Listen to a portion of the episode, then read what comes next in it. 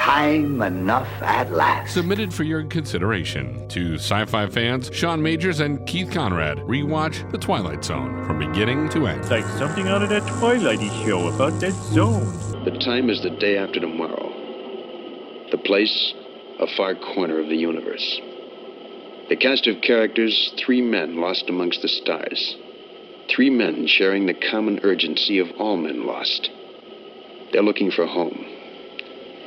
And in a moment, they'll find home. Not a home that is a place to be seen, but a strange, unexplainable experience to be felt. Episode number 20 of the Twilight Zone is uh, is Elegy.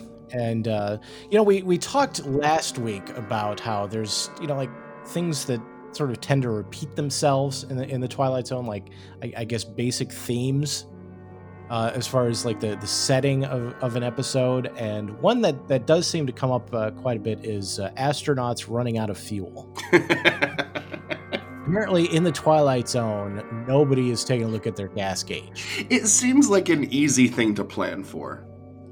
It, it does, yeah. And um, so uh, the, these three astronauts they land their spaceship on a remote asteroid and this is another situation, much like uh, the Lonely, where it's an asteroid, but they land on it and it looks just like Earth, which that's not how asteroids work. The only, the only, the only uh, times that I've heard about landing on an asteroid are in the Twilight Zone or in uh, Star Wars. Uh, and for a while there, NASA was going to try to land on an asteroid, but that uh, that didn't happen. Did they blow it up with Bruce Willis and Steve Buscemi instead? I, I think that was probably the idea. Yeah. uh, so so they land on this uh, this this Earth-like planet, except everybody seems to be like completely frozen in time. Yeah. Uh, and um, and uh, you know, not only that, but it's uh, at one point they do reference that it's the year twenty one eighty six, and uh, apparently uh, Earth they've already had uh, you know some kind of nuclear war, and uh, it's it's not a very pleasant place to be. No, and so it doesn't look like this sort of like idyllic uh, community that, that they're seeing there. And then then they they explore a little bit, and they see uh, it, it's really a, a little like uh, Westworld. Uh, in that you go to different places and you know there's people slaying dragons and uh, you know an old west place and uh, uh, you know there's uh, there's a place that basically looks like uh, you know sort of Rod Serling's uh, you know perfect little town. Which, Happy Glades. exactly. And uh, you know, eventually they're you know they're they're kind of kind of beginning to to settle in, except uh, except again nobody's everybody seems to be frozen, and then suddenly someone actually starts moving, and it it, it turns out that it's uh we basically learned that uh, this is a, a gigantic cemetery where uh, rich people are are sent to spend their I don't know afterlife, I guess, uh, just sort of like like living whatever life they would have wanted to. With uh, and and this is a very this is a very like 1960s ter- term that like made up term, but I love the fact that uh, Wickwire calls it eternifying fluid. Yes. yeah, that, that is very 1960s uh, sci-fi. Oh yeah, mix it. Just call it eternifying fluid. They'll eat it up. They'll eat it up. like that. That I, I, I don't know if it was like just Serling or if there was like an actual writers' room for this episode, but I, I can just uh, imagine. Well, let's see. We've got to figure out some way for this to work. Eternifying fluid there's there's got to be like a like a like a joke in some episode of The Simpsons, um, making fun of like writers on a 1960s sci-fi show calling something eternifying fluid. I I could see that. I mean, that that would fit fit along uh, well with uh, where where uh, Krusty says we need this new uh, character. It's going to be a dog. Yes. Uh, call him something like Poochie, except better. they leave the room, and the writers all go, "So we okay with Poochie?" oh, I miss Poochie. I gotta watch that episode. And Poochie died on the way home to his home planet. on his way back to Happy Glades. Yeah, exactly. To his home asteroid. Um, this I I genuinely love this story. I think it's I think it's fantastic. Yeah, it is another uh, doomed asteroids or doomed astronaut story, I should say. Doomed Uh, astronaut wearing um, clothes that looks like they just like somebody's like aunt sewed it like 20 minutes before the, the episode. Right. It, yeah, it was like they, they're in a school play and they have to play astronauts. So they, their their mom makes them uh, an astronaut costume just out of their winter coat. The collars on those spacesuits, it, it is. I had to watch the episode twice because I was like, I, I just I wasn't focusing on on it nearly enough, and and like I said, I genuinely enjoy the story, so I wanted to watch it very closely. But I had a, a a big part of that was just focusing on the collars on those spacesuits. They looked Yeah. like mini like uh, pool noodles. Yeah, they they looked like yeah that that's a good description, and uh, they're like, you know, as, as we've mentioned, you know, it's a it's a it's a show that was made in the '60s with a, a relatively uh, modest budget. So when you look from one episode to the other, like all the astronauts in various stories, they they tend to be wearing the same uniforms because they were probably literally the same costume. and for some reason, this one got its own, and boy, are they something. And with uh, continuity, I guess that makes sense in the larger Twilight Zone. Uh, you know, the the the larger Twilight Zone universe.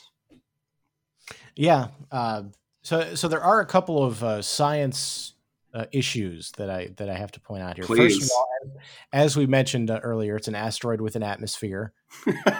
That, that's weird. and weather. You know how asteroids have Weather. weather. Uh, at, at one point, they do say they're 655 million miles from Earth, Ooh. um, which would be, probably be somewhere between Jupiter and your rectum. Um, and whi- which Your rectum. damn near, damn near, nearly killed him. Uh, that that's a that's a Futurama uh, uh, reference and Futurama in, in this episode. That's not bad. Uh, which you know I'm actually fine with because that would that would make a lot of sense because it would be relatively close to Earth. Yeah, absolutely. You know? So that absolutely that aspect of it actually makes sense. Yeah, The problem is at at one point, probably seconds after saying, "Oh, we're 655 million miles from uh, from Earth," they look up and they're like, "Oh, there's two suns." yeah, So that makes that that totally blows it out of the water. yeah. It would have to be a different, uh, a, a different um, solar system. solar system, yeah. Uh, Unless they're living in a in a in a world like we're actually to believe that this uh, episode of the Twilight Zone is actually a sequel to uh, 2010, the year we make contact, the sequel to uh, 2001: A Space Odyssey, where Jupiter becomes a star. You know what? It's all in the, it's all in the same universe. It's like uh, they're picking up where uh, Marvel left off It- and it's where Universal failed. one, one one interconnected universe. Yeah, that that yeah. Marvel was actually actually looking at the Twilight Zone and and uh, and Arthur C. Clarke and and they were like, yeah, we, we can make a sequel to this. I I um looking at the the Wikipedia page for this episode, um, spaceship equipment originally constru- uh, originally constructed for f- the film Forbidden Planet was reused for this episode. Yeah, which is like the the second or third episode already Yeah, where they've used stuff from Forbidden Planet. So so like so obviously the the, the first episode we had the town square from Back to the Future. Uh, actually, in that case, wasn't being reused. It, it it was reused in Back to the Future. Uh, and we've had the the sets from Forbidden Planet reused like four times already in, in you know like twenty episodes. So I'm just I'm just waiting for Anne Francis to show up in one of these episodes. it, it seems like she has to. I mean, uh, Robby the robot shows up in a later episode. That's true. uh, a- at least one that I can think of. Oh, and apparently the sound effects uh, heard inside the spaceship uh, were used again six years later on the bridge of the starship USS Enterprise Nice. in the I- original Star Trek.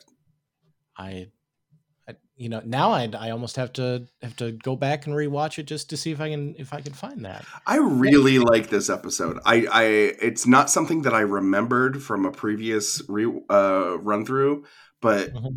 It's good. It's good. I I, I love the story. Um, I I think it's fantastic. Yeah, it's one that I uh, that I always. Uh, it, it seems to be one that, like in marathons and everything, it it it doesn't pop up all that often. No, very rarely. Uh, I I always uh, make it a point to watch it when it when it is on, and and yeah, I would agree that it it's one that I really like, e- even though it has kind of a downer of an ending. Um, again, being a, a bit, bit of a science uh, science nerd here, uh, we do learn from Wickwire after he shows up that uh, Happy Glades was founded in 1973. Mhm. And when you think about the fact that uh, this is 1960, they are being really uh, they are being really optimistic about uh, about what the future is going to look like. really optimistic. like like this, you know, these astronauts are landing like hundred years later, so, so that's fine. But we're we're basically led to believe that you know we'll not only have gone to gone to space, we will be so you know so advanced in our our our spacefaring that we'll just be burying people in space. yeah, I mean, 13 years, 13 years in the future. Yet 13 years after, you know, like at that point, we haven't even sent anybody into space yet. Uh, it's it's 11 years after we've sent people to space. There's already an industry to have rich people buried in space. Didn't even think about that.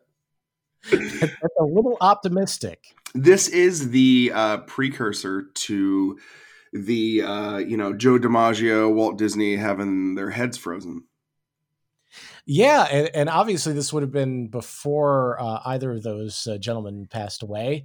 So yeah, that that uh, yeah, you're right. That that would have been the, the precursor of it. And of course, you can't think you can't talk about heads being frozen without thinking about Futurama.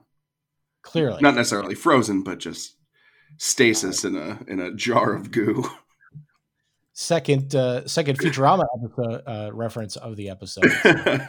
um, this this episode it kind of reminded me of the um, I guess it's I guess it's the first episode, right? Uh, where the the the guy um, he's, oh yeah, he's just walking around uh, and uh, you know probably that or the um, uh, the episode which is one of uh, another one of my favorites, uh, "Stopover in a Quiet Town," which we'll get Yeah. to uh, uh, later on down one. the road. And uh, yeah, because you're you've got people who are suddenly sort of thrown into a a world where for some reason there's basically nobody there with them. I uh, I, I kind of want to watch it again in a couple weeks.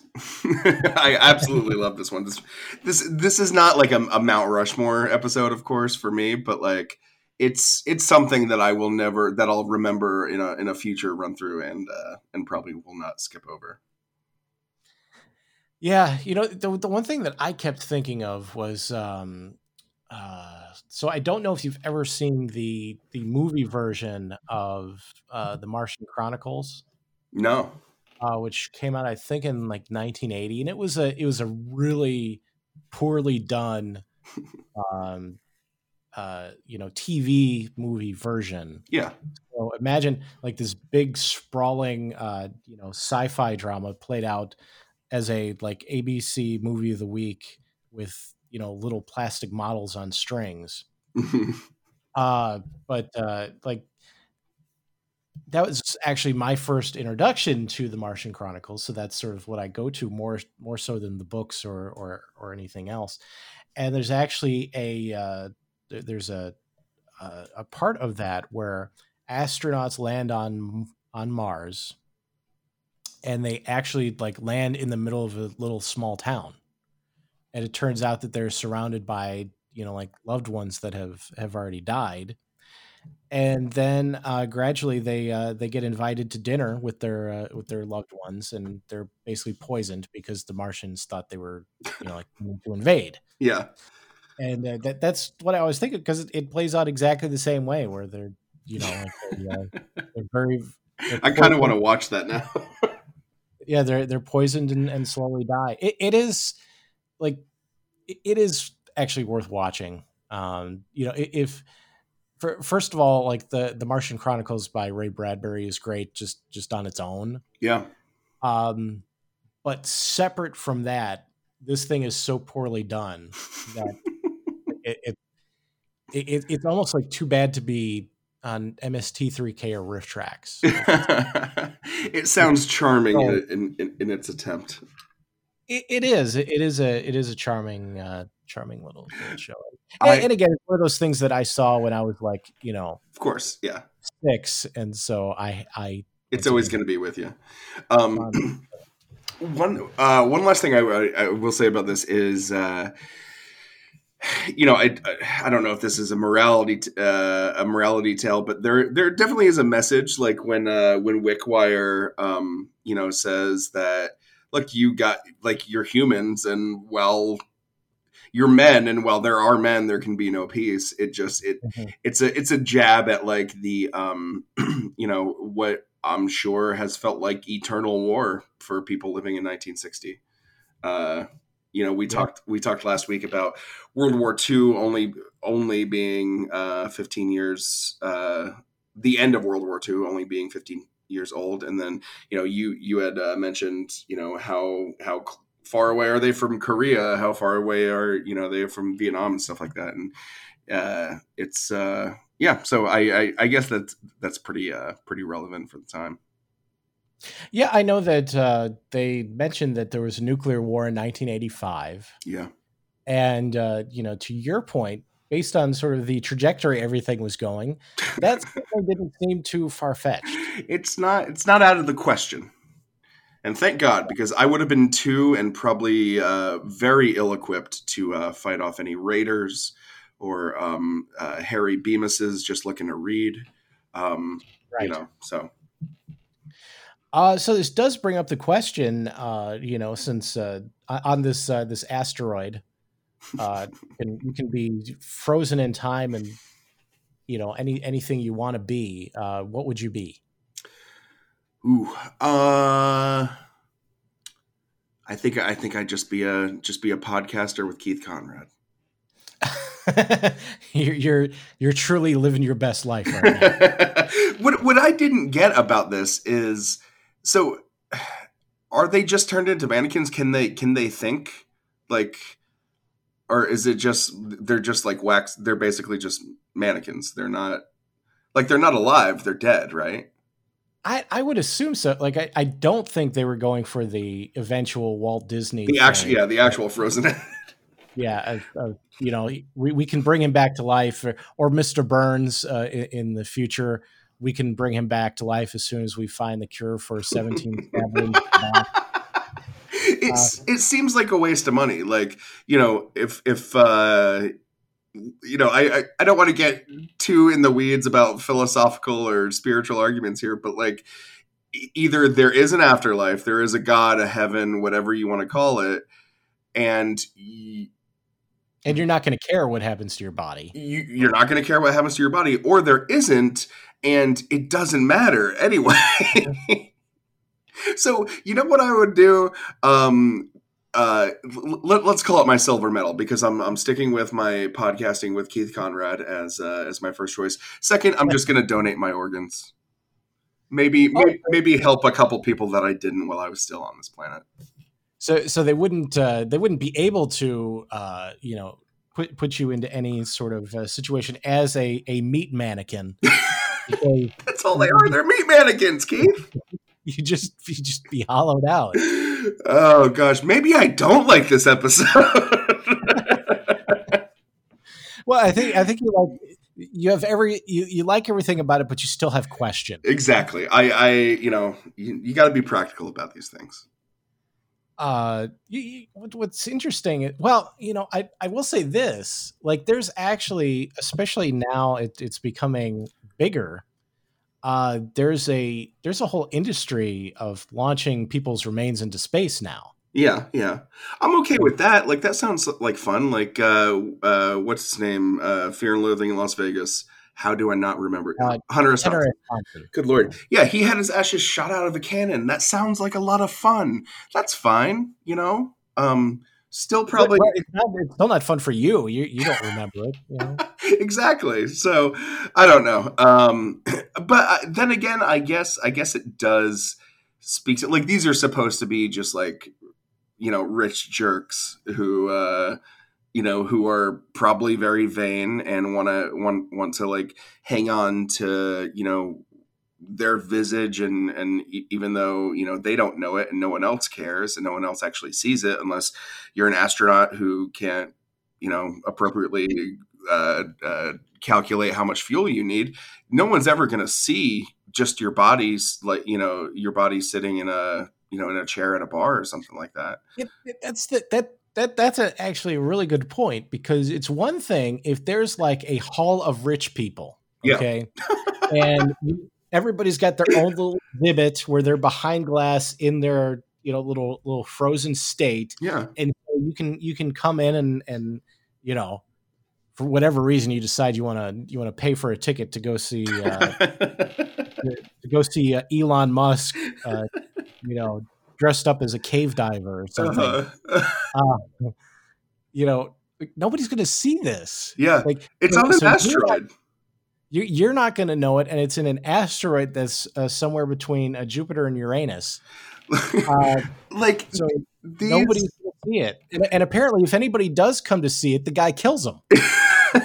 like how many how let- let's say how many astronauts were there in you know in, in 1960 well i guess it's not 1960 because it's uh They, there were there were seven in the U.S. and three in Russia. 2173 you know like so take that small like 0.00001% of the world's population. They found this by accident. Like That, was impressive. no one's gonna see it. So it really is just for you just to like oh man maybe that's the message then. Like when when your time's up your time's up. Just give up man. Like save some space for the for, for the next generation Yeah, I mean, for all we know, uh, there's a rich uh, vein of unobtainium uh, right under the uh, right under Happy Glades, and nobody knows it because they haven't mined this asteroid because there's all these rich people just sitting there. now this unobtainium that you speak of is it very hard to obtain It is, yes. it's, it's it's difficult. Uh, still love the episode. Yeah, it, it- it is still an entertaining episode. Just don't think about it too deeply. yeah don't be us. Yeah just yeah i mean that's basically what we're, we're th- th- we should we should like change this to you know sean and keith ruin the twilight zone episode by thinking about it too much. Oh god. Especially like the time when i uh spoiled the uh i forget which which one i spoiled at like the minute one of our uh like our episode 11 or something like that uh so so the the next episode will be doing a deep dive in and completely ruining will be mirror image can't wait Kirby, Webber, and Meyers. Three men lost. They shared a common wish, a simple one, really. They wanted to be aboard their ship headed for home. And fate, a laughing fate, a practical jokester with a smile that stretched across the stars, saw to it that they got their wish. With just one reservation. The wish came true, but only in the Twilight Zone.